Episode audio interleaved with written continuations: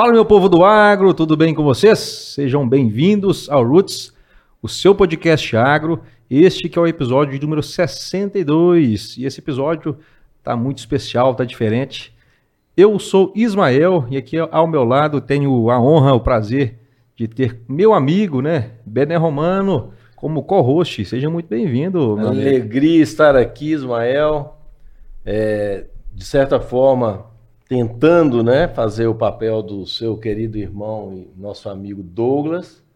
E para mim, isso aumenta a responsabilidade. Mas é com muita satisfação que eu estou aqui. Obrigado pelo Sim, convite. É, obrigado a você, meu amigo. Simbora falar de agro, né? Vamos lá, vamos falar. Que que é o tema temas importantes aí para falar hoje, hein? O que, que nós vamos falar hoje, Bené?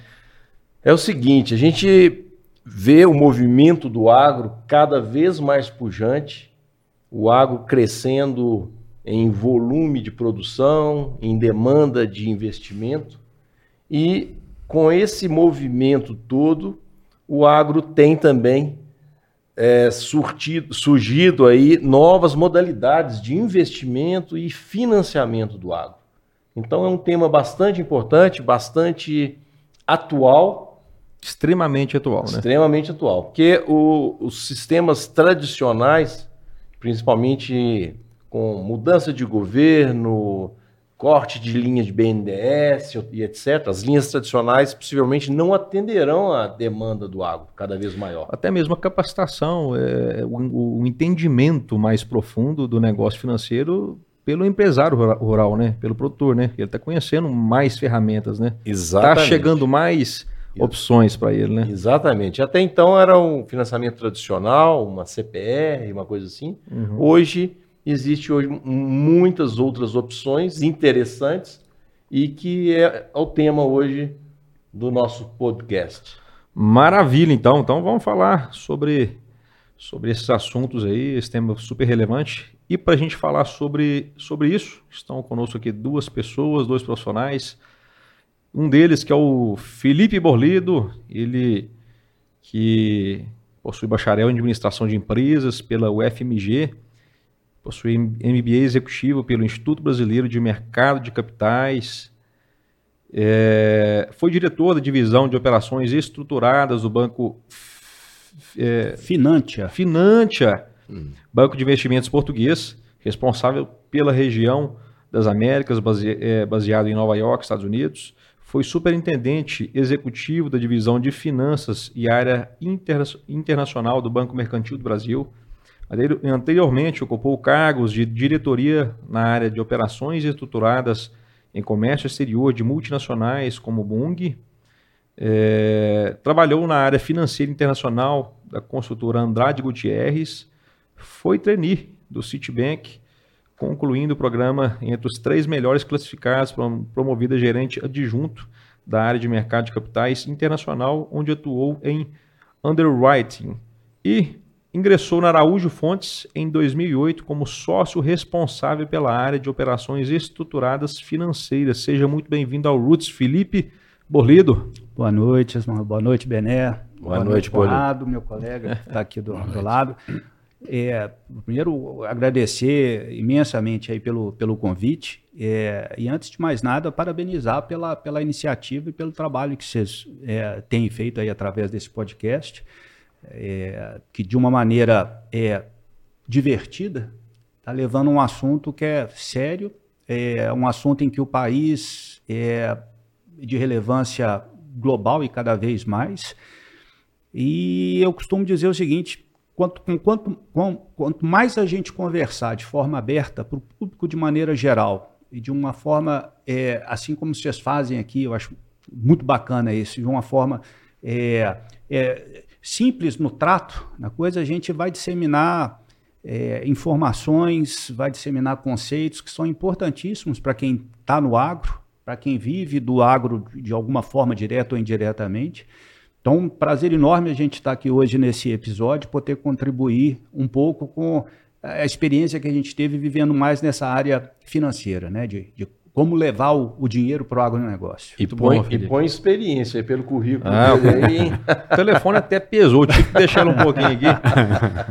Mas isso aí, Felipe. Esse é o nosso propósito, né? De comunicar o agro. É, eu me lembro do, do, nosso eterno ministro Paulinelli falar Sim. que o agro, é, além dele não saber comunicar, ele comunica mal. Mas isso tem, está mudando, né? Sem dúvida. É, é, o, é, o, grande gargalo que, nós, que a gente enxerga em vários setores e no agro, onde a gente precisa avançar muito e, e é o nosso papel, né? Está aqui com a gente também Rafael Conrado, é, ele que possui bacharel em administração de empresas pela PUC, Minas Gerais, MBA executivo é, pela FGV e MBG em gestão empresarial. É, foi diretor do Rio Bravo Investimentos, gestor independente de recursos, responsável pela distribuição de produtos estruturados para clientes institucionais. Trabalhou na, no Santander Asset, é, com foco no relacionamento de clientes institucionais da gestora. E anterior, anteriormente ocupou cargos de gerente de relacionamento no ABN, ABN. Unroll na área de clientes institucionais e ingressou na Araújo Fontes em 2019 como diretor comercial. Seja muito bem-vindo ao Roots, Rafael Conrado. Muito obrigado, boa noite, prazer estar aqui. Acho que a ideia é realmente fazer esse bate-papo super descontraído, né? E fazer uma troca de informação e levar o conhecimento aí, talvez, desse lado financeiro que o agro possa possibilitar para o pequeno produtor ou até para quem quer investir em produtos ligados ao agro e aí sair talvez do produto tradicional de investimento. Muito obrigado. Muito bom. Nós que agradecemos. Felipe Conrado, é, acho que vamos falar um pouco de vocês, né? Como é que vocês entraram aí né, nesse segmento importante e dentro desse segmento importante, onde vocês é, viram aí uma oportunidade de, de fazer diferença no agro, né?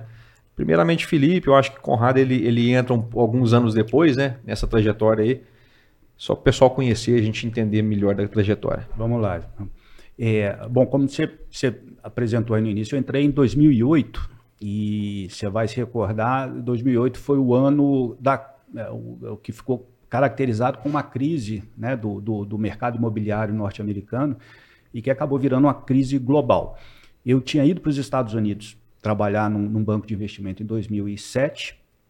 É, e a, apesar de ter voltado muito antes do que eu imaginava, porque a, a ideia era ficar lá muito tempo, justamente para conhecer com mais profundidade é, o, o, mercado de capitais. E aí eu vou falar um pouco melhor sobre isso. Mas quando eu voltei em função da crise, é, por questões até de decisão pessoal, eu queria voltar para Belo Horizonte, eu sou de Belo Horizonte, e eu conhecia já a trajetória da Araújo Fontes, que naquele momento, né, ela foi fundada em 1990. O, o, Fontes, que é o Evaldo Fontes, ele tinha sido meu contemporâneo de, de, de faculdade na UFMG. Então eu já acompanhava um pouco a trajetória dele, até porque já era uma trajetória de sucesso. E eu, em 2008, quando a gente teve a oportunidade de conversar, eles estavam bastante avançados num movimento de mudança do modelo de negócio da Araújo Fontes, que começou como uma consultoria e vendo enormes oportunidades no mercado. É, e, e, e um mercado de forma geral, não era só o agro, mas de é, fazer assessoria a empresas de origem e estrutura familiar. É, eu vi ali uma oportunidade de ter uma satisfação pessoal além do profissional, que é a gente aproveitar, né, vindo de, né, de muitos anos de uma experiência que para mim foi muito diversificada em termos de vivências, de você contribuir é, com a economia real, né, você poder ajudar empresários e aí dos diferentes setores que, estavam, que estão lidando, né, o Brasil é um país novo, uma economia relativamente nova, mas gigante, e que vem, é, é, a gente fala, né? Muito desses muito instável, voo né? de galinha, né? A gente pô, ameaça uhum. dois, três anos de crescimento, vem uma crise, às vezes é externa, às vezes é interna. Então a gente sabe que o empresário aqui do Brasil ele, ele, ele é um verdadeiro herói. É, tem que lidar com todas as intempéries é, e não é fácil. Então, a gente, com um pouco da experiência que a gente foi é, acumulando ao longo desses anos, eu, eu, eu via como um, um, uma oportunidade enorme de poder contribuir com isso. Então foi, foi é, quando é, é, eu, eu, entrei na Araújo Fontes e eu estava acabando de voltar dos Estados Unidos, onde eu via acontecendo lá na prática, porque o, o, eu lidava lá com empresas menores. É um processo que eu tinha certeza que ele ia chegar aqui no Brasil, que é de desintermediação financeira. Ou seja, cada vez mais as empresas, vou até usar um termo de depender menos dos bancos. Sim, sim.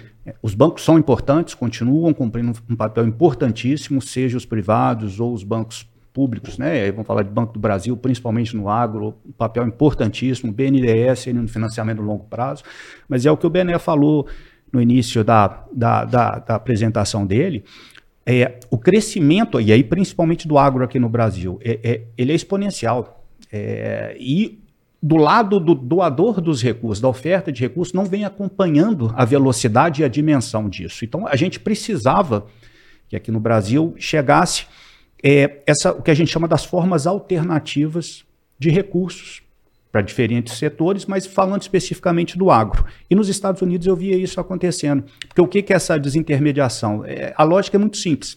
Quem tem poupança e aí o Conrado vai falar um pouco melhor sobre isso, né? Então, quem, a pessoa física que, que, que tem recursos e quer investir.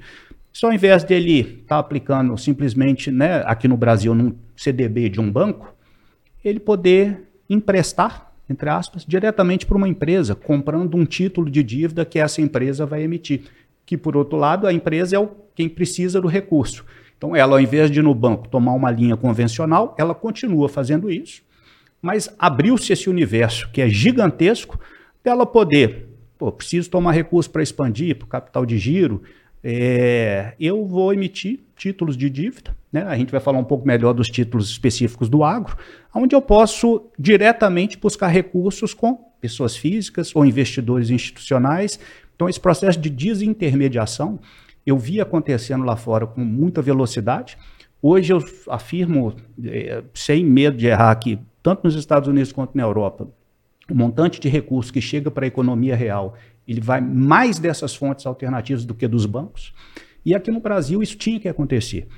Então, eu, eu, quando eu vim para Araújo Fontes, foi com essa convicção para estruturar essa área e, e, e, e do agro é, a gente já atua já de algum tempo, mas a gente é, teve essa feliz é, oportunidade de conhecer o Bené, e a experiência que o Bené tem muitos anos no setor e o conhecimento que ele tem de, de empresários, né, empreendedores ligados ao setor, para nos ajudar a disseminar né, Bené, essas, essas, essas ferramentas, essas, essa assessoria mesmo, é, numa região que eu considero a mais, a mais rica e mais pujante aqui de Minas Gerais.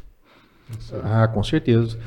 O, o braço do agro, então, aqui é o Bené, né? É. um Literalmente. Forte, né? Ele é o, a experiência, né? Foi muito, muito interessante isso que você, tá, que você relatou, Felipe. E há 15 anos atrás, vamos pensar, é mais ou menos 15 anos atrás, né? É isso aí. Esse cenário de hoje, ele, ele, ele era, era claro é, que, que isso ia acontecer no Brasil?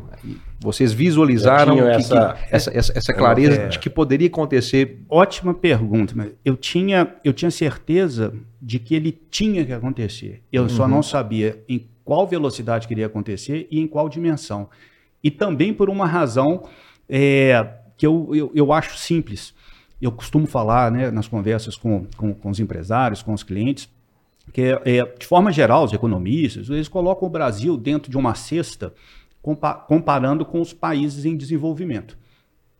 O Brasil é um país em desenvolvimento. Então a gente sempre está falando dos BRICS, né? que é, uhum. é Brasil, Índia, Rússia. China, Rússia e, e, e África, do, África Sul. do Sul. Então eu digo então, o seguinte: como país em desenvolvimento, ok, a gente está no âmbito aí desses países, mas em termos de é, característica, semelhança da dinâmica da economia, nós não temos nada a ver com, ou muito pouco a ver com quase nenhuma uhum. desses, quase uhum. nenhum. Por outro lado, e guardadas todas as proporções, a gente tem muito mais similaridade à economia, à dinâmica da economia nos Estados Unidos. A gente está falando né, de país de dimensão continental. A gente está falando de um país aqui como o Brasil, como é nos Estados Unidos, que não tem história de, de, de, de, de comunismo. É, uhum. né, a gente vive, né, é uma democracia é, capitalista, É, a gente não tem aqui concentração em termos de indústria, como é mais na Rússia, né, no setor de energia. Aqui a gente é muito diversificado. Uhum. Uma agricultura forte. Uma agricultura forte e pujante e muito diversificado também geograficamente. É. É, é, você roda o Brasil todo aí, a gente vai vendo, quer dizer, que, que é o que até dizem, né, o grande motor da economia aqui do Brasil não são as, as empresas gigantes. É o que são consideradas as médias empresas, e que você roda o Brasil, você vê empresas fantásticas, com negócios fantásticos. Então, quando eu olhava para isso e via o seguinte, cada vez mais essas empresas dependentes do BNDES quando precisava de recursos de longo prazo e dos bancos públicos e privados de forma geral, para os recursos ali do dia a dia, eu tinha convicção de que esse modelo era insustentável, porque a economia crescia muito mais do que essa capacidade de oferta de recursos, de financiamento. Uhum. Porque, por outro lado, a gente também vinha de um movimento aqui no Brasil de uma consolidação bancária muito grande. Quando você olha os últimos 30 anos, vários bancos foram, entre aspas, aqui, sumindo ao longo do caminho, porque foram sendo adquiridos, comprados, juntados uhum. junto com outros. E quando junta né, um banco X com um banco Y, o cliente não tem o somatório dos limites de crédito também com os dois. Então ele fica com um cliente um limite de crédito menor do que o que ele tinha antes com os bancos. Então, além disso tudo que a gente falou do tamanho, esse tamanho da oferta dos bancos privados ele foi enxugando por causa dessa consolidação. Então a gente só, eu só enxergava uma saída, era o desenvolvimento do mercado de capitais aqui no país. E ele só não acontecia, ou não aconteceu antes, porque a gente viveu né, períodos muito longos de taxa de juros muito altas. Uhum. E uma taxa de juros muito alta, e aí vamos colocar estruturalmente, né, acima de 15%, não existe mercado de capitais. Porque aí é aquele raciocínio simples. Se você tem um excesso de poupança e você quer investir, por que, que você vai investir numa, num título de dívida de uma empresa que tem alguns riscos, se você pode comprar título do governo que vai te pagar 15%? 15%. Uhum. É, então, isso, isso mata o, o, o, e, e, por isso que a gente discute muito, né, de forma econômica, eu acho, talvez até para, né, vamos dizer, para para a pessoa que está em casa, que não acompanha com muito detalhe essa questão da, da economia, por isso que a gente fala muito sobre a importância de controlar a inflação, para que possa, e, e, a questão fiscal do governo, para que possa reduzir essa taxa de juros né, em patamares mais decentes, para que o mercado de capitais volte a, a, a dominar o cenário. Muito bom. Conrado, em que momento dessa história aí que você entra para vocês trilharem juntos esse caminho aí financeiro aí? Essa é uma passagem quase que de bastidor interessante, né, Borrido? Porque eu cheguei na, na F num mandato diferente do mercado de capitais especificamente. Mas eu tinha experimentado e participado de projetos de mercado de capitais pela minha experiência em São Paulo, onde eu perdi parte dos cabelos. é, e quando eu me juntei ao time né, na, na Araújo Fontes, o, o Borlito estava numa viagem internacional e aí eu me lembro direitinho, a gente comenta disso por várias situações. Uhum. De quando, na primeira conversa que a gente teve, a gente estava falando: Poxa, eu acredito muito no mercado de capitais, eu acredito muito no projeto do mercado de capitais, e eh, ele falou: Poxa, eu também, eu, é um mandato que me inspira, é um negócio que eu gosto. Eu falei: Eu também. E aí, talvez entrando mais especificamente de como que tudo isso aconteceu, eu estou falando aqui em 2019, foi quando eu cheguei no grupo em abril, está fazendo agora quatro anos. E mais recente, por dois motivos, deu um clique de novo da gente poder então trabalhar junto, porque foi aquela primeira ali, o encontro de almas, né, em 2019. É, é. Mas quando foi 21 para 22, acho que dois eventos. Um é a mudança da lei ali do agro, né, que foi o fomento para o agronegócio ter incentivo, assim como os fundos imobiliários. E internamente a gente teve uma JV com o Banco BMG. E com essa possibilidade, então, a gente passa a sair de um modelo de fazer só advisory para clientes e passa a atuar com a licença do BMG, a parceria e etc. A JV, você a fala JV, joint, é uma joint, joint venture. venture. Né? Obrigado. É, desculpa aí para quem não está aí, a sopa de letrinhas que a gente utiliza, né? Mas, de toda é. forma, então, a gente pode passar a atuar no mercado de capitais de uma forma, de fato, como um player no mercado de capitais. E aí o Bolido, de novo, a gente senta, conversa, fala, então vamos tocar esse projeto junto. E foi então, e aí 21 e 22 a gente começa a fazer alguns negócios juntos atuando de fato no mercado de capitais, que a gente acredita Tem até aqui a gente brinca, né? Tipo, aqui tudo se plantando dá, né? Então, e na hora que você olha, por exemplo, tem números que a gente tem falado aqui nas reuniões nos últimos dias em Patos, o mundo do fundo imobiliário, dos fundos imobiliários, já é uma indústria de 200 bilhões de reais em diversos fundos. A indústria do agro é uma indústria de 2021 que ainda é incipiente, pequena, mas que se chegar nesse patamar, e eu acredito que tem tudo para chegar, essa desintermediação que o Borlido comentou é o que a gente acredita. Ou seja, seja para o investidor que está aqui nos ouvindo, como pessoa física, querendo acessar esse tipo de estrutura porque quer fomentar ou quer ter isenção nos CRAS, que a gente pode explorar um pouco mais, seja no produtor, o pequeno produtor ou empresário do agronegócio, tendo acesso a essa desintermediação, a esse recurso que a gente acredita bastante que é o caminho. Muito bom. Ismael, eu gostaria de fazer uma pergunta para os nossos colegas da Araújo Fontes aí. Você é meu co-host, Bené. é, vocês, é, pelo que a gente está vendo, então, você já tem uma experiência né, no agro aí, que, que a gente ouviu, de Cargill, de Bung, né? O, o Conrado nem tanto, mas sabe como é que é a dinâmica né, do, do agro. É, que explicasse para nós o porquê do, de estar chegando em Patos de Minas, na região do Alto Paranaíba, começando, né? E também vocês estão desde ontem eh, girando aí, vindo de Belo Horizonte, dessa experiência que vocês tiveram, né, no, fazendo essas visitas no agronegócio, empresas. Gostaria de ouvir de vocês isso, que eu acho que é importante. importante é. Né? Justamente. Boa, é, boa pergunta, Bené. Vamos lá, Bené. O, o, a, a gente em tese, lá na Araújo Fontes, a gente escolheu, é, e desde que eu estou lá, 2008, a gente não ser especializado em nenhum setor especificamente, para a gente não se limitar com a grandeza que tem o, o, o Brasil em termos de diversificação setorial. Mas, ao mesmo tempo, é algo que sempre vem a, a discussão, é, é, passa a ser uma, uma, uma coisa até é, duvidosa ou, ou, ou é, questionável você atuar aqui no Brasil como um assessor né, estratégico barra financeiro, atuando de fato como um, um, um, um, jogador no mercado de capitais, no sentido até de, de, de entrar com investindo recursos né, em, em empresas, e você não falar do agro é, é, passa a ser é, é, até fora da lógica, né? Você está no país do, do, do agro. Então isso já nos incomodava.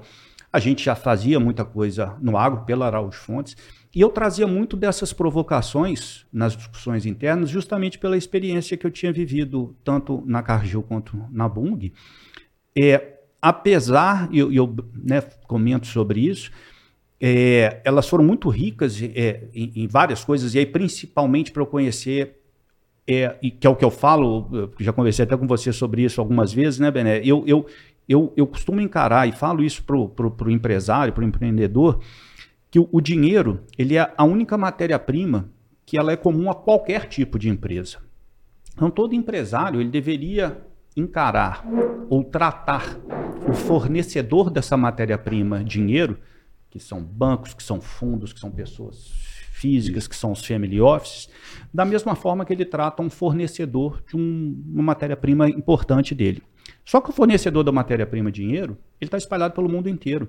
Porque de muitos anos para cá, vou falar uns 20, 30 anos para cá, é, as barreiras de fluxo de capital elas foram cada vez caindo mais. A própria tecnologia, o avanço da tecnologia ajudou bastante nisso. Então, talvez seja uma matéria-prima, que é o que você comentou no início, é? mesmo o pequeno empreendedor, que acha que, não, mas isso não é para mim, não tem acesso. Não, ele, ele, ele, consegue acessar. Então a gente se questionava, eu falava assim, gente, eu, eu vivi isso principalmente na Cargill, né? A, a, a Bung é quase que um retrato da Cargill um pouco menor, mas a, a Cargill é um gigante global e a gente via ela atuando em vários países que são tradicionais no agro, Ucrânia, né, que está aí agora nessa, nessa guerra, é, é, de uma forma que ela, ela tratava tanto ali né, do, do, do apoio ao produtor, seja na semente, fertilizante, mas e, e, até a ponta final, né, de comprar né, esse grão, levar para a industrialização, mas ela falava de dois elementos que, se eles não acontecerem de uma forma é, fluida, ele pode comprometer o crescimento do segmento, que era logística e dinheiro. Então, a Cargill usava muito do poderio financeiro dela para ajudar no financiamento do agro. E você vê que ao longo dos anos, a maior parte dos investimentos foram na logística, né? foi na logística, é, porque isso pode virar um gargalo. Então, é, com, com, base nisso que eu tinha vivido, eu trazia essas provocações né, para essa discussão interna da Araújo Fontes, que não era uma questão de especializar em um setor, mas se a gente pretende ser é o que a gente fala quando nos perguntam o que é uma Araújo Fontes, a gente se autodenomina uma boutique de negócios. O que, que é isso? O que, que é uma boutique? É porque a gente quer exatamente dar um tratamento de boutique, personalizado, é, é, com um grau de sofisticação, com um grau de aprofundamento no que a gente pretende levar para o cliente. Seria um produto customizado. Customizado, uhum. feito sob medida. sob medida. A gente fala, a gente não vende produto, a gente desenvolve solução para ajudar é, o empresário Maravilha. a atingir o objetivo dele. Então, para que a gente consiga fazer isso de uma forma eficiente no agro, a gente precisa estar tá mais próximo é, do, dizer, dos principais é, players do agro, que são os produtores, que são as empresas que estão diretamente ligadas ao agro. É, das regiões, né? Que... E aí foi naturalmente, a gente começou a pensar, então a gente né, olha aqui em Minas, a, a região do Triângulo, a região daqui do, do Alto Paranaíba. Patos, do Alto Paranaíba. É, eu tive a oportunidade de conhecer que Patos é, quatro, cinco anos atrás, não sei exatamente quando, eu fiz uma primeira rodada de visitas com uma pessoa que trabalhou com a gente também na, na Araújo Fontes, e eu voltei absolutamente impressionado com a pujança da cidade, com a visão dos empresários. Eu voltei, sinceramente, com uma sensação, falei assim, olha, é, hoje em dia, se a gente fosse escolher de novo, não sei se a capital do estado seria Belo Horizonte, não. Porque eu estou vendo, eu tô vendo muito mais pujança para o lado de cá. É, e, e, você via assim, a, a, as pessoas conversavam com aquela cabeça é, moderna, olhando para frente uhum. e olhando muito para o desenvolvimento, inclusive sócio, social, é, então eu fiquei encantado com isso, Legal. fiquei com isso na cabeça e eu acho que a, todas as circunstâncias foram convergindo para que a gente fosse aproximando aqui de Patos e estando agora com esse privilégio de poder ter um, um, uma base de negócios aqui e a partir dela é. a gente crescer no agro. Muito bom, sejam todos bem-vindos bem aí mais Obrigado. uma vez. É muito bacana que você falou é, Felipe, o Brasil ele é muito rico, né? Acho que a gente é privilegiado de norte a sul de diversas maneiras, mas quando a gente olha com carinho para essa, para essa mesorregião, Triângulo Mineiro, Barra Alto Paranaíba, aqui a gente vê uma diversidade de culturas, né, hum, Bené? Esse é um dos pontos fortes dessa região nossa. Num raio a diversificação é, relativamente é, é pequeno, muito grande. Muitas, inúmeras culturas, é. alto índice tecnológico, consequentemente é, bons níveis de produção, né? É, produtores, desde o menor ao maior, querendo crescer na atividade, investindo na atividade. Né? Nós temos clima, né? nós temos altitude, né? nós temos temperatura ideais. Bom demais. Temos um nível. Bom, bom, é bom, bom ver que está que, que tá chegando mais soluções para os produtores aqui da região, né, Bené? É isso aí. Aí, Conrado, gostaria que você complementasse né, a resposta, que é a sua primeira vez aqui em Patos de Minas, né? É. E, e exatamente isso, porque o, o, o, Felipe já esteve, ele disse que percebeu isso desde a primeira. Então, sendo a sua primeira visita aqui, qual foi a sua impressão e como é que você vê que a, a proposta né, da Araújo Fontes, com essas novas modalidades, pode contribuir com o agronegócio da região? Então, Bené, é, ótima pergunta. É, primeiro, a percepção, é, um pouco do que o Bordido já disse, mas assim, é de muita pujança, né? de muita profissionalização, de grandes produtores que a gente conheceu aqui e relevantes do ponto de vista até de é, representatividade de produção. Né? A gente escutou números assim de 60% da produção total do Brasil vem aqui de produtores que estão aqui na região.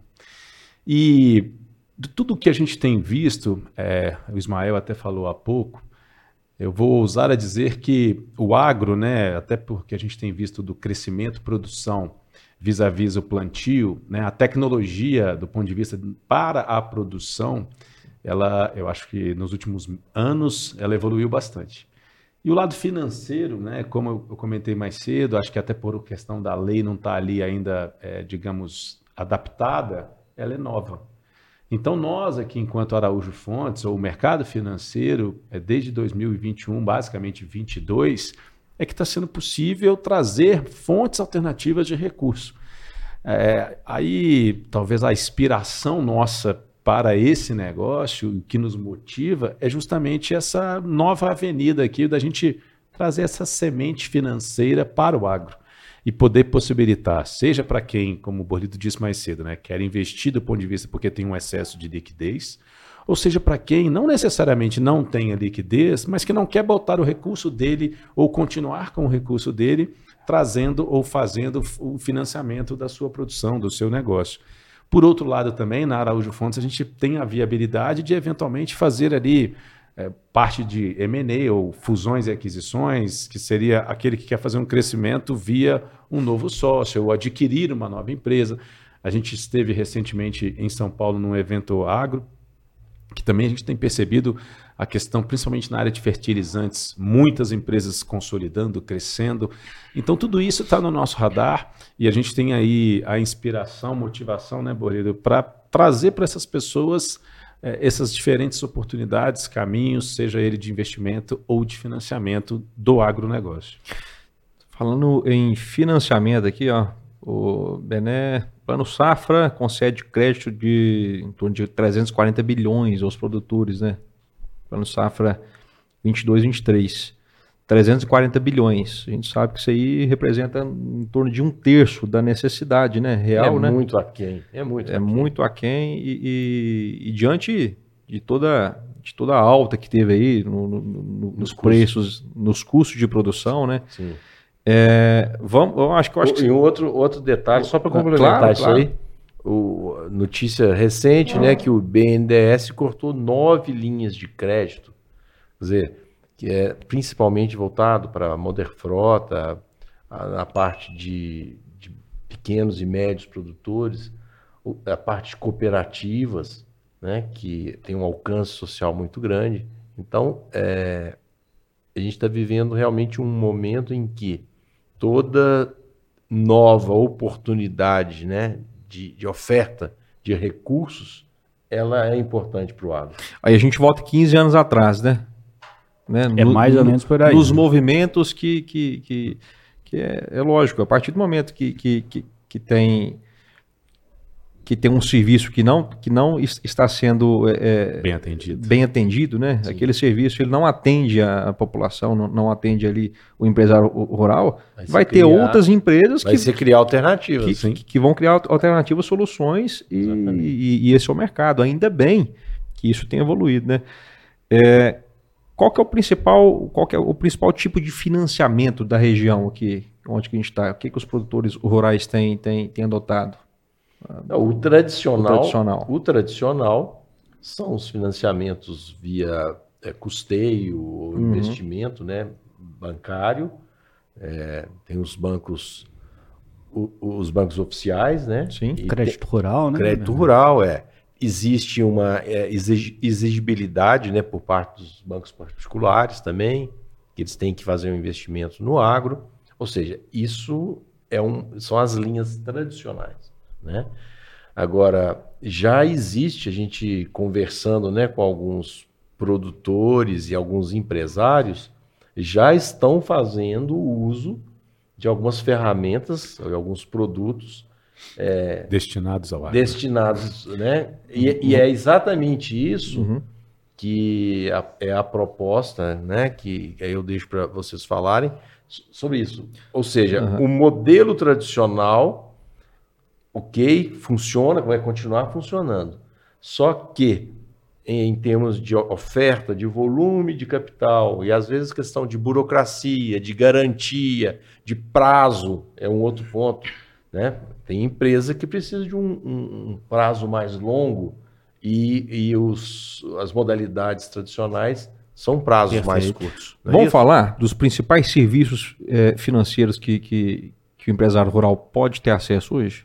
Acho importante a gente entrar mais, mais a fundo, né? É, Vamos, e, e- e aqui talvez sem, sem citar o, o nome, mas a gente, vi- a gente viveu uma experiência recente do agro, né, que, que eu, eu acho que ela ilustra isso tudo que a gente está conversando, e, e- e é até um bom caso para a gente falar sobre as modalidades que, que, que estão hoje disponíveis eh, de forma geral para as empresas do agro. A gente, a gente teve o contato com um, um- um grande eh, empresário, por volta de 2019, início de 2019, que ele e, e os irmãos, eh, eles nas pessoas físicas, eh, eles são produtores, é, e resolveram, isso já há alguns anos atrás, dar um passo na verticalização e ir para a indústria.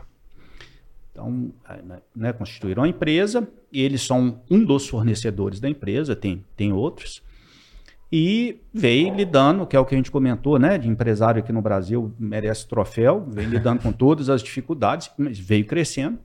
Ele é um produtor de um, de um, de um determinado produto que não existia é, concorrente direto aqui no Brasil. Todos os, os outros produtos que ele se propôs a fazer, eles eram importados.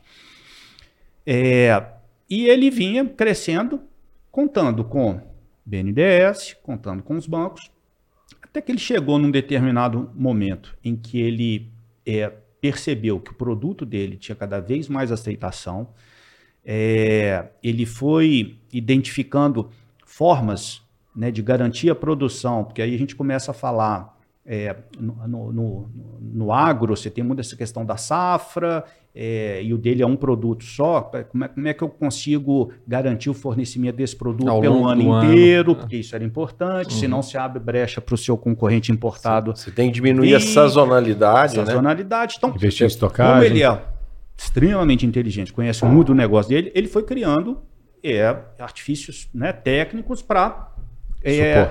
equacionar isso. E aí chegou num momento que ele falou: olha, eu domino isso, eu tenho uma avenida aqui pela frente, desimpedida para eu crescer, antes que o- o- o- Concorrente. os concorrentes lá fora resolvam vir para o Brasil, mas preciso fazer isso de uma forma rápida, porque meus concorrentes têm acesso a. Que é, é um drama que a gente fala muito aqui no Brasil como fator competitivo, né? O concorrente, se ele está nos Estados Unidos, no Canadá, na Europa, ele tem acesso a linhas mais baratas, ele tem acesso a incentivo do governo, até para ir para outros países. Então ele falou: eu, eu preciso crescer mais rapidamente e eu preciso de recursos. E na época, a conversa dele com os bancos, que você começa a esbarrar nos limites que você tem de crédito, que é isso que você estava falando. Bené, porque os bancos, eles são controlados, e isso é um, é um- é um ponto favorável para nós do sistema, a regulamentação do Banco Central. Ela é muito rígida. Por isso até que o nosso sistema financeiro é um sistema é, que passou aí por inúmeras crises e, e- e passou a ser até uma referência mundial de ser bem regulamentado. Mas, por outro lado, os bancos são mais engessados, justamente por isso. E aí, ele nos chamou um dia, ele é muito inteligente, falou: ó, ouvi o tal do mercado de capitais, eu queria saber como é que funciona isso, que eu queria acessar. E a gente explicou, conversou, ele falou: vocês acham que é acessível? Achamos sim. Então, assessoramos ele numa primeira emissão de um instrumento do agro, que é o CRA, né, que é o Certificado de Recebíveis do Agronegócio. Ele fez uma primeira captação num montante menor, num prazo que era já um prazo maior do que ele tinha com os bancos, mas um prazo que não era nada, cinco anos. Numa taxa que ele achou que era interessante, botou 70 milhões para dentro.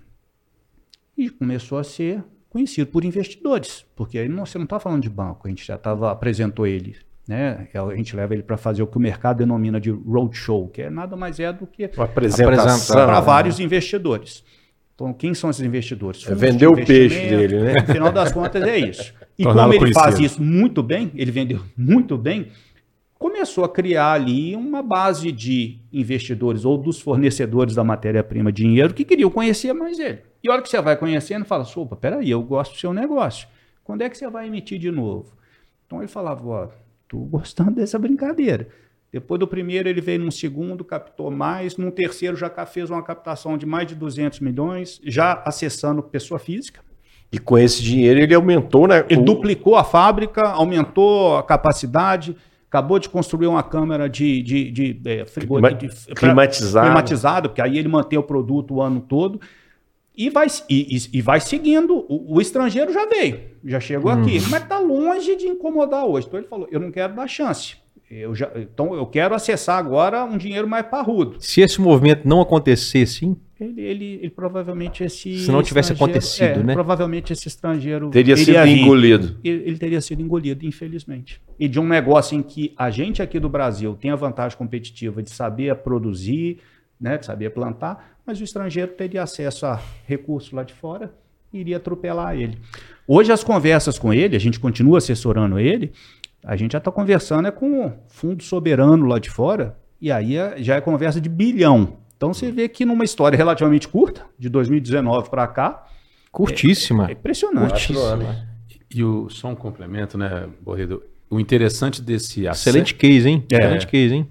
E o interessante desse acesso ao mercado de capitais recorrente é que, a gente falou acho que aqui mais cedo, né? ele é um dinheiro basicamente perpétuo, porque é uma indústria enorme, e com uma tendência de redução de custo à medida que a empresa vai se tornando boa pagadora, conhecida de novos Conhecida. investidores, Conhecida, né? as pessoas físicas passam a querer investir, aceitam aquele risco.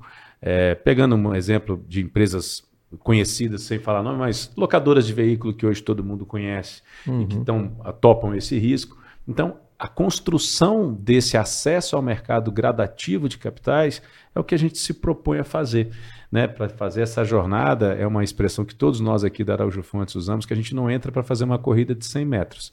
A gente gosta de fazer uma maratona com nossos clientes. Então, é justamente essa visão de longo prazo. É, né, e eu me lembrei na sua, na, na- na sua fala, Conrado, importante, e voltando ao, ao seu ponto, mano, a gente fala em todo início de conversa com qualquer empresário, quando o assunto né, que ele quer explorar é mercado de capitais, o que, que está disponível para mim no mercado de capitais, talvez a coisa mais importante nesse início é o seguinte: se você pretende usar o mercado de capitais de forma oportunística, mas sem ser no senso pejorativo da palavra, oportunístico é eu quero fazer só uma operação, você não vai capturar todos os benefícios que tem do mercado de capitais. Então, o que a gente fala, e é o principal conselho para todo empresário que está ligado, estamos falando aqui do agro, mas isso vale para qualquer setor, é o seguinte: se você encarar o mercado de capitais e desenvolver ele de forma estratégica, ou seja, é, pensando nele ao longo dos anos, ao longo do ciclo de crescimento da sua empresa, Se relacione com o mercado de capitais.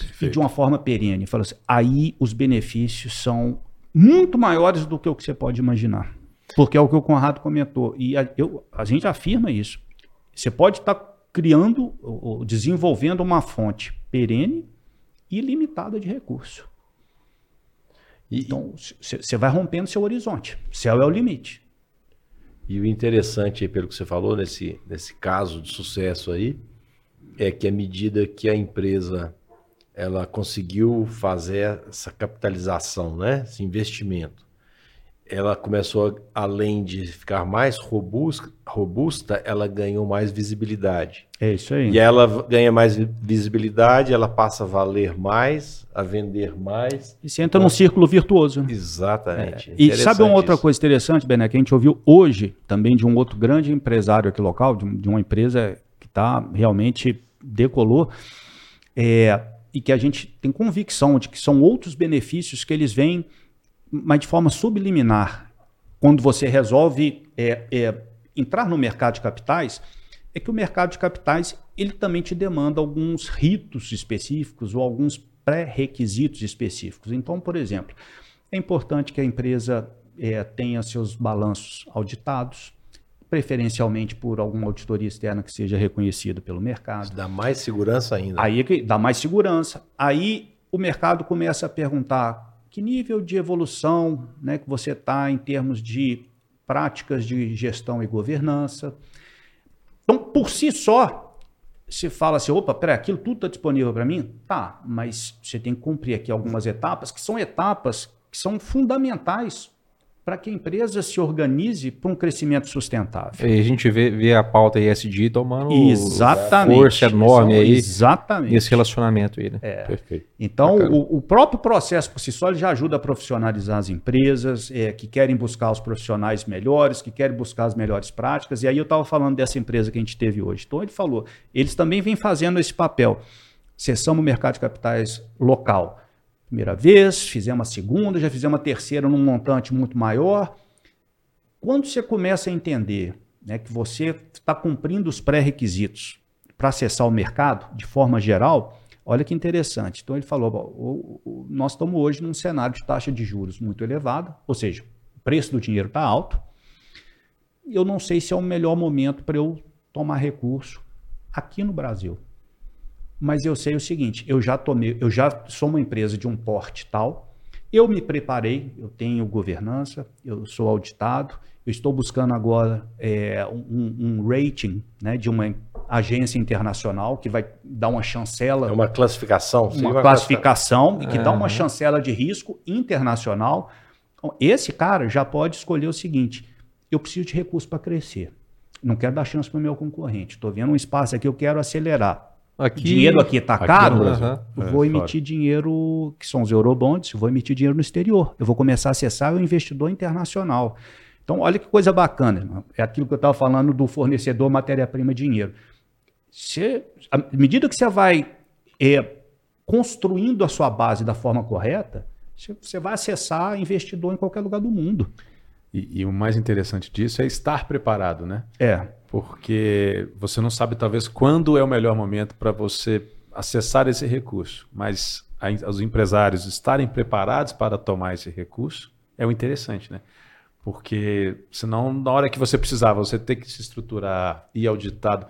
Então a gente gosta muito também de fazer essa jornada Preparação. de preparação em conjunto A com gente o atua muito É, nisso. E, e é isso que eu ia perguntar, Uhum. que eu acho que é importante é, é, as pessoas que estão nos ouvindo e vendo, como é que a empresa, a, a boutique de negócios, né, Araújo Fontes, entra, Atua onde que ela aí, né, entra Bené? nisso aí? Né? É, é uma outra boa pergunta. Eu, eu, eu- eu, eu vou segmentar aqui em, em dois essa resposta para isso ficar claro, porque a gente acha que tem um modelo de negócio bem específico. O primeiro deles, a gente volta na questão da boutique. Né? Quando nos perguntam, o que é Araújo Fontes? A gente fala, é uma boutique de negócios, uma boutique de investimento. Pô, mas o que, é isso? É, eu costumo dar. Bom, primeiro, esse termo boutique no mercado financeiro, a gente aqui é, é, importou esse termo dos Estados Unidos, que eles falam é, lá, né, de é, boutique de investimento, são bancos de investimento de nicho. É, a gente aqui tem uma outra Você, particularidade. você teria algum exemplo para falar do boutique, assim? É- Uma, é isso. uma comparação? Exatamente, é isso que eu ia falar, porque eu acho que fica mais claro Aham. né, para quem está nos acompanhando. E eu gosto de dar o exemplo do setor hoteleiro, Aham. né, que é onde a gente fala, ah, um hotel boutique, hotel boutique, porque ele, ele é bem parecido com o que a gente se propõe a fazer. Né, eu, eu costumo dizer, né, Bené, você, ah, resolvi sair de férias com a minha família, eu quero ir para o litoral da Bahia. Aí você tem a opção de pegar um daqueles resorts mega, né, um Caro, Tivoli da vida, é, exatamente atendimento de caro, alto padrão. refinado, sofisticado, grande, aquela coisa grandiosa, que você vai gostar, mas Sim. você é mais um ali. É.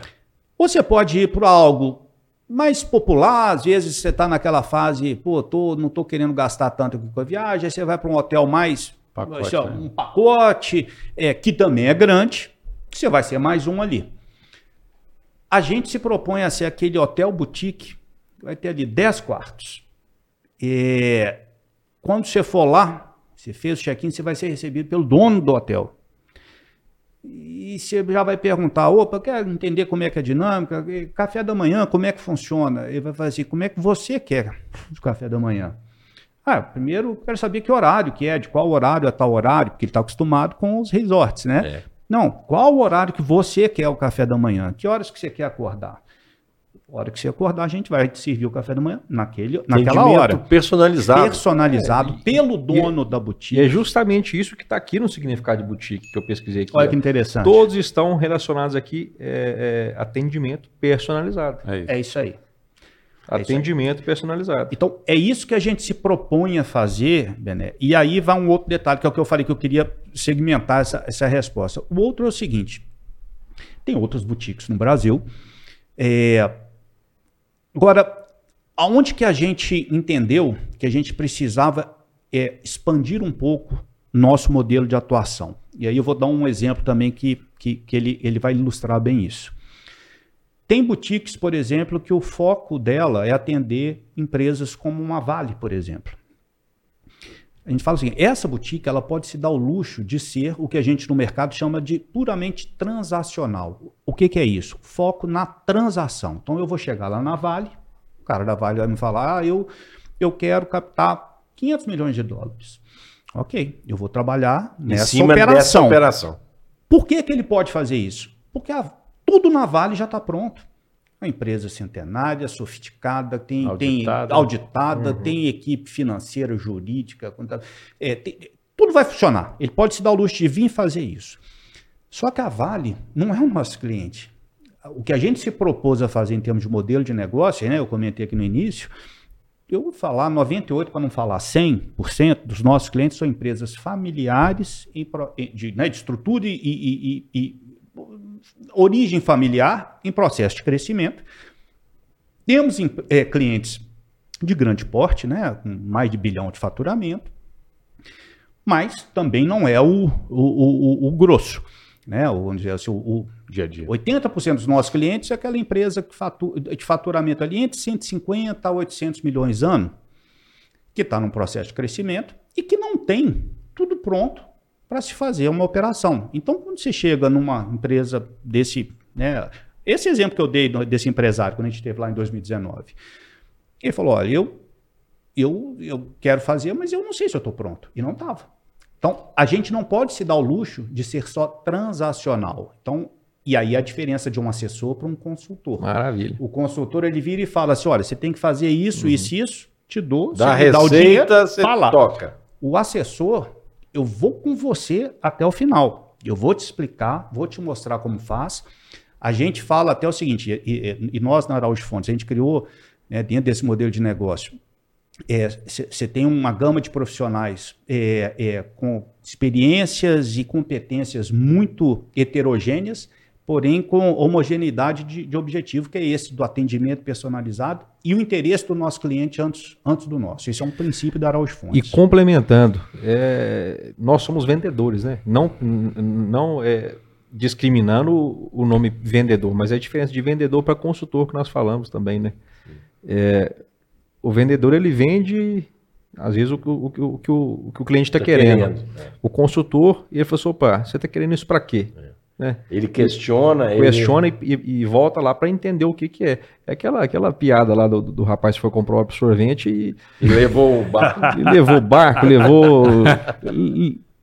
Só faltou comprar o rancho, né? Comprou tudo, né? É. Mas enfim, muito interessante aí a parte consultiva, né? Assessoria é, a gente do negócio, né? preparar né? a empresa dentro da porteira, né? Deixa eu entender isso. o que está acontecendo é ali dentro ali, né? Dentro da porteira. Faz sentido? E a gente o é mão ele tá querendo? É. Faz sentido? E a gente é mão na massa. Se, né? se fizer sentido e você está pronto, a gente entra lá dentro para ajudar ele com informação, preparação de informação financeira, escolha de quem pode ser o melhor auditor, é, que passos que você tem que fazer. A gente tá no, acompanha ele. Mas para isso, então, primeira coisa que, que, que o Araújo Fontes tem que fazer, então, é entender o negócio, né? Sem dúvida. Não tem jeito de chegar e Sem não oferece nada. É isso aí. Acho que é entender o negócio e o planejamento estratégico. É né? isso aí. Para onde você quer ir? Ah, o que, tá. que você busca? É, né, acho que é a gente entender qual é o objetivo do negócio uhum. e aí a gente construir junto essa caminhada. E o interessante do que o Borlido estava comentando mais cedo, e o reflexo disso na satisfação dos clientes, é o número de projetos que a gente Perfeito. tem recorrente com os mesmos clientes. Ou seja, tem clientes nossos que desde, talvez, é, sei lá, antes de 2000, né? Com certeza. Fizeram transações conosco e depois já fizeram três novas transações conosco também. Tem situações do cliente é, ser assediado por grandes brancos depois que a gente acaba o preparando para ir para o altar é. ali, né?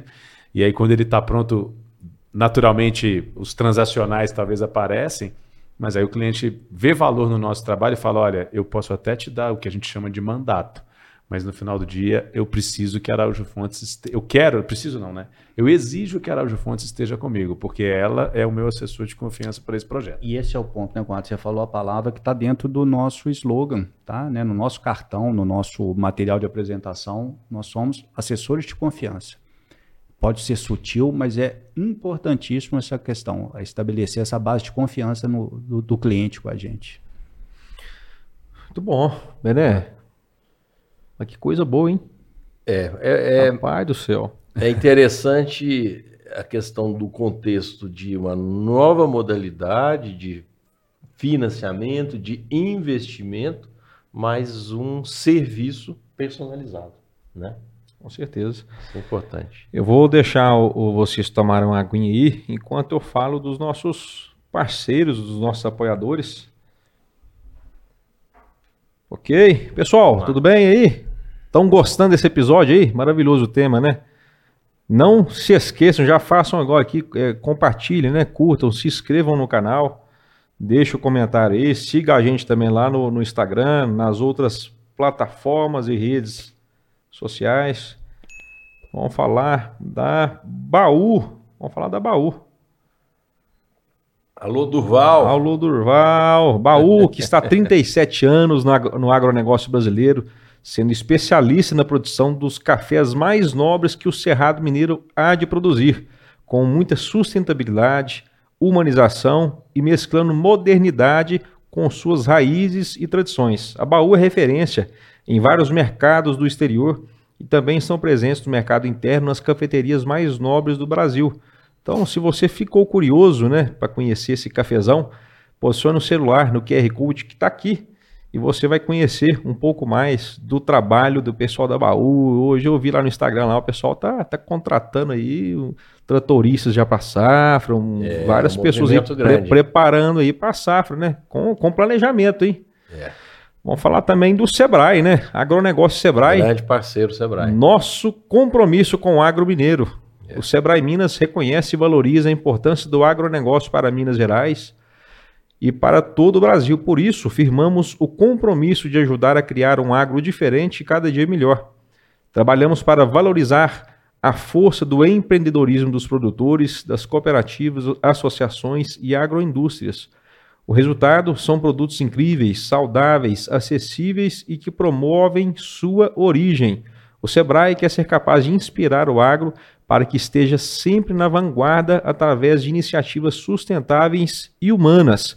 Conheça aqui no QR Code, aponte aqui seu celular que você vai conhecer uma baita ferramenta, um baita serviço para o produtor rural que se chama Educampo. Alô Carlinhos, alô César, alô Antônio, nossos amigos aí da Cultura Agromais, todo o time, né? O time tá grande agora. Cultura Agromais é uma empresa com soluções agronômicas, financeiras e tecnológicas para as lavouras do nosso Brasil. Tem como lema entender, ó que bacana, ó, entender, acompanhar, entregar o que há de melhor ao produtor, que é com certeza o nosso grande protagonista do agro, né? A equipe está presente no campo, buscando sempre uma agricultura com identidade, serviços e soluções para atender com qualidade. O objetivo é acompanhar o manejo de perto, de forma técnica, para o aumento efetivo da produtividade e sem esquecer, claro, da rentabilidade, né, Mené? Essencial. Atualmente, a companhia está com expansão, né? Já conta com, com 10 unidades em, em patrocínio, que é a matriz. Vamos lá, Patos de Minas, Coromandel, Uberaba, Conceição das Alagoas, Pirajuba, Capinópolis, Araxá, Santa Juliana Tuverava, lá no estado de São Paulo. Para conhecer mais, acesse o QR Code que está aqui. Vocês vão lá navegar pelo Instagram da Cultura Agromais, que eles postam dia a dia ali no campo e você vai ver que empresa sensacional, que faz um trabalho magnífico no agro. Vamos falar da Anatomic Gel? Anatomic Gel é, é uma, é uma empresa. Já vou começar lá do final, ó. Pessoas de todo o Brasil e mais de 60 países já usam Anatomic Gel. E você também pode ter essa experiência. Eu, Confortável. eu vou até pegar aqui para você, você mostrar para a turma aí, Benel, enquanto eu falo. Isso aí. Aqui está uma bota e uma botina representando o segmento agro, mas eles têm uma, um, um um- calendário, não, um Portfólio. portfólio muito, Muito amplo, amplo, né? Eu exatamente. uso há mais de 10 anos É. e é muito prazeroso, além de ser cliente, é, a gente ser parceiro da Anatomic Gel. É, as botinas e botas da Anatomic Gel são confeccionadas em couro de altíssima qualidade, além do fato do seu revestimento interno também ser em couro, que garante muito mais absorção contra impactos e conforto no uso diário. Conforto realmente é o DNA, é a maior característica da Anatomic Gel. É, e pensa num calçado estiloso, pessoal. Outro detalhe que a gente pode destacar nesse calçado é o solado. Mostra o solado aí, Bené. Solado que é produzido em borracha gel, é, que torna o produto muito mais resistente e é. durável. Isso aí. Isso aí. Há 25 anos, o Sanatomic Gel se propõe a produzir calçados masculinos mais confortáveis do mercado. E não se engane que mulheres não possam usar isso aqui. Claro que podem. As mulheres do agro aí, é, muitas mulheres gostam de, de, usar botinas, né? Apoio demais. Fica As muito... agrogels. Agrogels, né? e para finalizar aqui, e não menos importante, nosso produtor Faelo Filmes. Alô, Faelo. Faelo. É uma empresa especializada em eternizar grandes momentos. Está aí há 10 anos no mercado de Patos de Minas, região, e vamos expandir isso aí, né? Na verdade, é todo o Brasil. Já foi São Paulo, já teve lá no Sul. O Faelo, tá via... Faelo Filmes está viajando por todo o Brasil, né? É, principalmente em filmagens de casamento, eventos empresariais, transmissões de live, né? No agro atua com captação de imagens com drones. Então, se você quiser conhecer um pouco mais sobre o trabalho da Fael Filmes, está aqui o QR Code. Você vai navegar e vai conhecer o que é trabalho de vídeo de altíssima qualidade. E você, empresa do setor do agronegócio, que está inserido nessa locomotiva brasileira, se você quiser ser um apoiador do Roots, fique à vontade. É, esse movimento faz mais sentido quando você está junto com a gente. É só mandar uma mensagem aqui que a gente conversa, tá bom? E para você que é CPF, que fala assim, eu quero ajudar esse movimento aí, mas eu não tenho empresa, como é que eu faço? É simples, é só você acessar o QR Code que está aqui, você vai cair lá na plataforma do PicPay e a partir de R$ reais mensais você pode contribuir para que esse movimento ele chegue a mais longe, né? O objetivo nosso aqui é impulsionar esse movimento, impulsionar o comunicar o, o, agro nos quatro cantos do Brasil. Cantos. Bené, antes da gente dar sequência aqui nesse papo aqui para a gente já partir pro encerramento, eu queria te agradecer lá. demais, viu? Que isso. Tá bom prazer. demais esse papo nosso aqui, não dá? É, é um tema novo, é um tema crescente e que é, assim como o Bolido falou, com a sua experiência internacional, né, de Estados Unidos, ele já via aquilo acontecendo. Eu vou citar um, fazer uma, um paralelo aqui. Eu me lembro que eu estive na, na primeira vez nos Estados Unidos, em 1997. Você não era nem nascido, eu acho, né? 97? É. Que mês?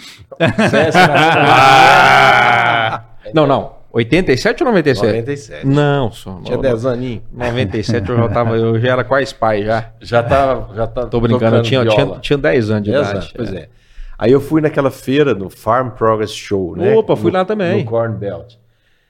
Rapaz, eu fiquei bobo de ver as máquinas, a tecnologia, aquilo tudo, né? Eu falei, cara, será que os caminhões, cada, cada Será caminhão, que um dia né? vai chegar no Brasil é. esse trem, né? E aí, hoje, hoje nós temos máquinas mais modernas do que eles, com tamanho maior, porque nós estamos falando de um cerrado, do Mato Grosso, que é, é infinitamente tipo. maior, né? Outra coisa importantíssima, Aqui a gente fala de três safras Exatamente. em algumas regiões, né? Então você precisa de plantar e colher. A robustez espaço... do maquinário tem que ser maior e também Exatamente. precisa ser mais eficiente, né? Janelas muito é. rápidas para plantar e colher, plantar é. e colher, né? Então por que, que eu estou falando disso, né? É, a gente está falando de, de, de, de, maquinário, né? De tecnologia, etc. Uh, eu, o tema aqui hoje é de ferramentas, né, de, de, modalidades de financiamento e investimento que nos Estados Unidos é, já, já é usual há algum Consolidado, tempo. É. Está, claro, já, já chegou no Brasil, né, nas visitas feitas pela Araújo Fontes, já vimos algumas empresas fazendo, é produtores fazendo, mas ainda tem que ser mais divulgado, mais acessado. Né? Então, é muito legal esse tema, que é uma oportunidade da gente ampliar né, a cabeça dos nossos empresários, nossos produtores, dizer: opa, temos alternativas aqui além do sistema tradicional, tradicional. que está funcionando trouxe o agro até aqui, mas a gente tem que pensar, né? Não é, é aquele negócio que a gente fala, né, Bené? Não é um ou outro, é um e outro. E outro. É, esse é um, é, é, é um complemento. Sim. É, e, e, e, na sua fala, Bené, eu iria até dizer o seguinte: a gente é parte até do nosso papel, né, Conrado, nessa, nessas andanças aí Brasil afora, é de desmistificar ou quebrar esse paradigma de que, ah, não, eu não, tenho, é, eu não tenho esse tamanho, não, eu ainda não estou não, não preparado para isso. É, é, porque tá. E se não está tão pronto agora, é, é de novo a gente estava falando, é parte do nosso trabalho é de fazer auxiliar essas empresas e empresários a, a alcançarem ou cumprir esses pré-requisitos para poder acessar esse universo gigantesco de oportunidades que a gente está falando aqui. E, de novo, não só Justamente. no Brasil. E, não, rapidinho, acho que você falando, né, me fez lembrar de um empresário que nos perguntou uma vez, né, olha, eu quero acessar o mercado de capitais. Eu estou pronto, aí a gente falou, é, me conta um pouco mais, né, e a gente concluiu que não. Mas ele absorveu aquilo e falou, mas tá, o que, que eu preciso para acessar? Vocês me ajudam a fazer? E aí a gente fez essa caminhada com ele, até recentemente ele, a empresa dele fez um trabalho que a gente fez algumas emissões de dívida ali, né, de acesso ao recurso, mas no caso dele foi um CRA, mas era um CRIS, é, debenture, na verdade, e agora, recentemente, a empresa dele foi vendida né, para uma outra empresa, um mercado super consolidado, ou seja, é, o que a gente falou assim, qual é o seu planejamento estratégico? Eu acho que a nossa, mais uma vez aqui, a provocação é viabilizar o planejamento, a execução do planejamento estratégico do empresário que queira fazer diferente, ter acesso a recursos, enfim. E, e, de novo, né, a gente gosta, né, você perguntou, Bené, de, de dar exemplos ou metáforas que, que ajudem nessa compreensão do que, que a gente faz, essa diferença. Eu até achei que a piada que você ia contar do consultor era, era, era outra, mano. é, é, mas essa diferença do, do, do, do, do assessor e do assessor boutique. Então a gente conversa muitas vezes com alguns empresários que eu falo o seguinte, é, ele pergunta, tá, mas o, o que eu quero fazer está certo? Meu plano negócio está certo? A gente fala assim, não, não existe certo ou errado, é a sua vontade. É, a gente está aqui para podemos até discutir essa sua vontade, trazer componentes aqui para oxigenar a discussão, mas a sua vontade é genuína. E o nosso trabalho como boutique e assessor é um, te atender de forma personalizada para te ajudar a cumprir o que, facilitar a caminhada, né? É isso. E aí a gente até fala o seguinte: vamos, ó, é, é, essa estrada para você chegar lá tá muito esburacada. Nós vai asfaltando aqui para você é chegar isso lá. Né? Eu às vezes eu uso a metáfora, eu falo assim, é como se você me pedisse, você chegasse para mim e falasse, meu sonho é escalar o Everest. Você tem vários caminhos. Eu sou um assessor que sou da região, cresci aqui, já escalei várias vezes. Eu posso te ajudar a escalar e você, você que vai me dizer, eu quero o caminho mais longo, eu quero. Em tanto tempo. E eu, vou, eu, eu tenho condição aqui de te ajudar uhum. a chegar. Você pode sozinho. Ele talvez vai ser mais, mais, mais acidentado. Você pode lidar aí com, com os obstáculos e intempéries que eu, de repente, poderia te ajudar a, a não ter que passar por uhum. isso. Exatamente. A gente usa essa metáfora ou aquela até do. É, que eu acho que ilustra bem também a questão do, do assessor, que é você, tá, você, você é dono de um barco você está ancorado ali num cais e você fala assim, olha, o meu projeto aqui, eu quero sair daqui do Brasil, eu quero ir para a Austrália. A gente já fez esse caminho algumas vezes, eu vamos te ajudar a seguir qual a melhor época de ir, para você não pegar tempestade aqui, lá, qual, qual a rota para se evitar isso e aquilo. E a diferença aí do consultor para o assessor é, é que o, o, consultor ele vai falar o seguinte, ó, tá aqui, a rota tá aqui, vai com Deus. O assessor, a gente fala, eu vou no barco com você. Então, aí que é a relação de confiança. Então, eu, eu, eu tô tão convicto que eu posso te ajudar a chegar lá, aonde você quer ir, da melhor forma, que eu vou junto. Ou seja, se eu errar, vou acompanhar. eu tô junto. Estamos é, acompanhando. Exatamente. É a pele em jogo, né? Skin the game, né? Skin the game, é isso aí. Ah, bacana. Bené, ficou com Diga alguma lá. coisa para trás aí? Alguma coisa que a gente. Conrado? Não, eu acho só talvez a gente comentou ali do tema inicial, né? Rapidamente sem estender, principalmente você direcionou aqui para a pessoa física que não é o empresário, que não é o produtor, mas que é um entusiasta do agronegócio, você tem os produtos que a gente falou aqui voltado para investimento dessa pessoa física. Então, por exemplo, o certificado de recebível do agronegócio, os CRAS que a gente comentou. A pessoa física pode investir nesse produto, tem benefícios de isenção de imposto de renda, como na lei que recentemente mudou, os FIAGROS, né, que é o FI, é, os fundos imobiliários do agronegócio, também voltado para essa pessoa física, que tem isenção nas, nos rendimentos mensais. Ou seja, ela pode fomentar o agronegócio com o recurso dela, obter ganhos isentos. Então, esse ecossistema que a gente diz, é, né, ele é. se retroalimenta. Então, é, o recurso vem da pessoa física, vai no agronegócio, volta para a pessoa física esses rendimentos. Então, é só essa, essa uhum. do nosso lado aqui. Esse... E, e é um ótimo ponto, Conrado. Eu até, é, a gente falava isso, né, e brincava, eu vou até trazer isso aqui agora para Patos e para esse segmento do agro, porque a gente falava isso no contexto de Minas Gerais. Quando eu voltei lá do, dos Estados Unidos, eu falava, hum, eu, porque São Paulo é um outro universo. As coisas lá já estão mais avançadas. Mas eu, eu, eu quero chegar rápido numa situação da gente poder ajudar uma empresa daqui, que fala assim, eu quero captar, vamos chutar aqui, 30 milhões de reais para eu fazer um investimento aqui, trocar um maquinário, um capital de giro. Então, ou seja, pegar um, uma empresa do agro, daqui de Patos, e que a gente vai assessorar ele. E da gente conseguir distribuir esses 30 milhões aqui, junto com investidores daqui. Só. Belo lá. desafio, hein? É. E que é o que a gente está falando, a desintermediação. Todo mundo uhum. ganha. É o investidor ganha, é o empresário, o uhum. empreendedor ganha. É isso aí. Né? Provavelmente o investidor vai conhecer o quem que é o empre... isso, quem que é tal, isso, o empresário, isso. sabe do negócio, sabe da seriedade, ah, sabe. Tá lançado da... o desafio. Que bacana, hein? Desafio excelente, hein? É. Tá lançado. Muito Legal. bom. Muito Legal. bom. Muito bom. Ficou alguma coisa para trás? Acho que. Não, acho, acho que. que... É. Só o nosso agradecimento. É, é, é, é, um, é, um, é um cenário extremamente positivo, né? Acho que. Sim não só o agro ganha, mas é, é, toda comunidade ganha com, com, com um tipo de serviço, de solução como essa. E queria deixar para vocês é, o nosso agradecimento, né? É, muito obrigado, tá? Fiquem à vontade, o Roots é de vocês. Obrigado. A casa é, está sempre de portas abertas e queria que vocês deixassem aí, antes do, do, do Bené fazer as considerações finais dele também, deixassem o, o, o, contato de vocês, como é que o pessoal entra em contato, se quiser aprofundar na conversa, onde que o pessoal acha vocês? Tá.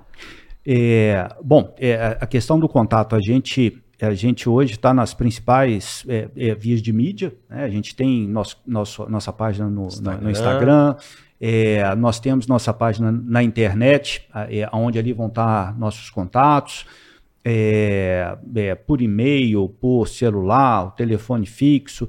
Como eu co comentei, né, nós, nós estamos abrindo a estrutura da Araújo Fontes aqui em Patos, então vamos estar presente aqui é, com, com, muito mais frequência. É, nós, nós, vindo né, de Belo Horizonte, mas com a presença aqui local. É, e eu, eu queria uma vez mais parabenizar vocês por, por esse trabalho, que é, é, de fato fantástico. O Bené já tinha falado de vocês aí para a gente.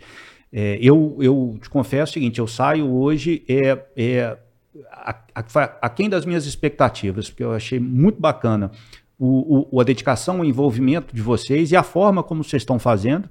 Então, agradeço você ter nos convidado, agradeço as portas abertas e nos coloco também, em nome da Araújo Fontes, é, como um parceiro, é, vamos explorar formas aí que a gente possa contribuir, estar tá mais presente, é, para fomentar esse ecossistema, que é o que você comentou aqui, onde todos ganham.